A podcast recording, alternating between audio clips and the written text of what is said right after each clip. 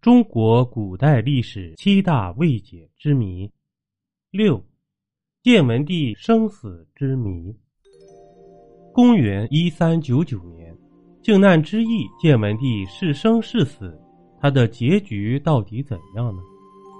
当年明太祖朱元璋去世之后，燕王朱棣带领精锐之师驾船擂鼓，从江北南下。建文帝派人过江议和，愿意划江为界，叔侄各站一边，但胜券在握的朱棣断然拒绝了。公元一四零二年六月初三，朱棣的部队攻占南京皇宫。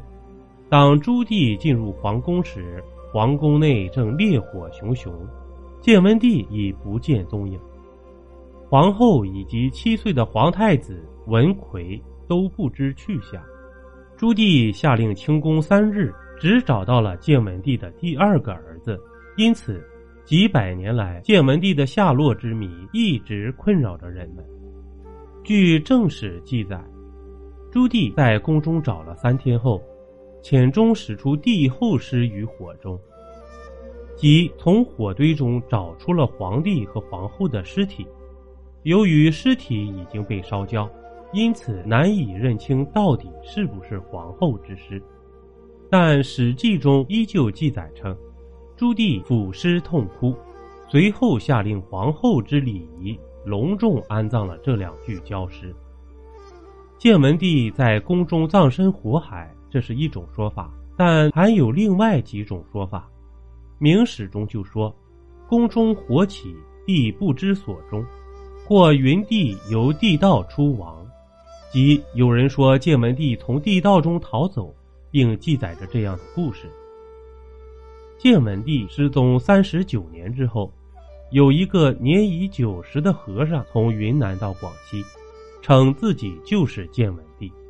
当地政府吓坏了，赶紧向朝廷汇报。朝廷派人查出这个和尚并不是建文帝，年龄也不相符合。这个故事的结果并不重要。重要的是其中一个细节，朝廷派人调查，使人感到非常蹊跷。如果建文帝当年已经被火烧死，现在还用得着调查什么吗？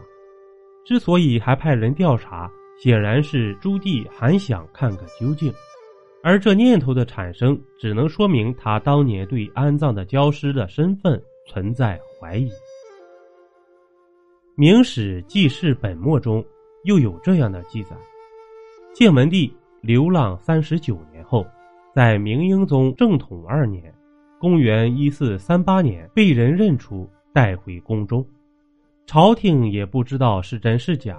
宫中有个名叫吴亮的老太监，过去曾侍奉过建文帝，便被叫来辨认。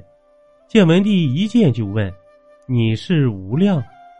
吴亮回答说：“我不是。”建文帝说：“有一次我吃饭时掉了一块肉在地上，你趴在地上把它吃掉了，你忘了？”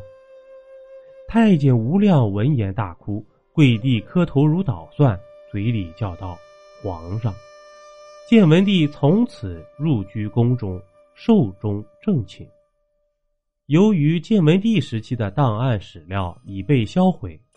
在明成祖实录中的真实性令人怀疑，已经难以核实其正确性究竟有多少。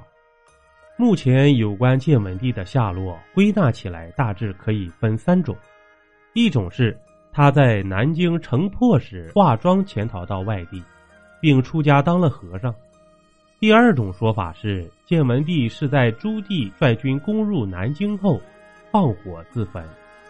最后一说则告诉人们，建文帝逃到海外去了。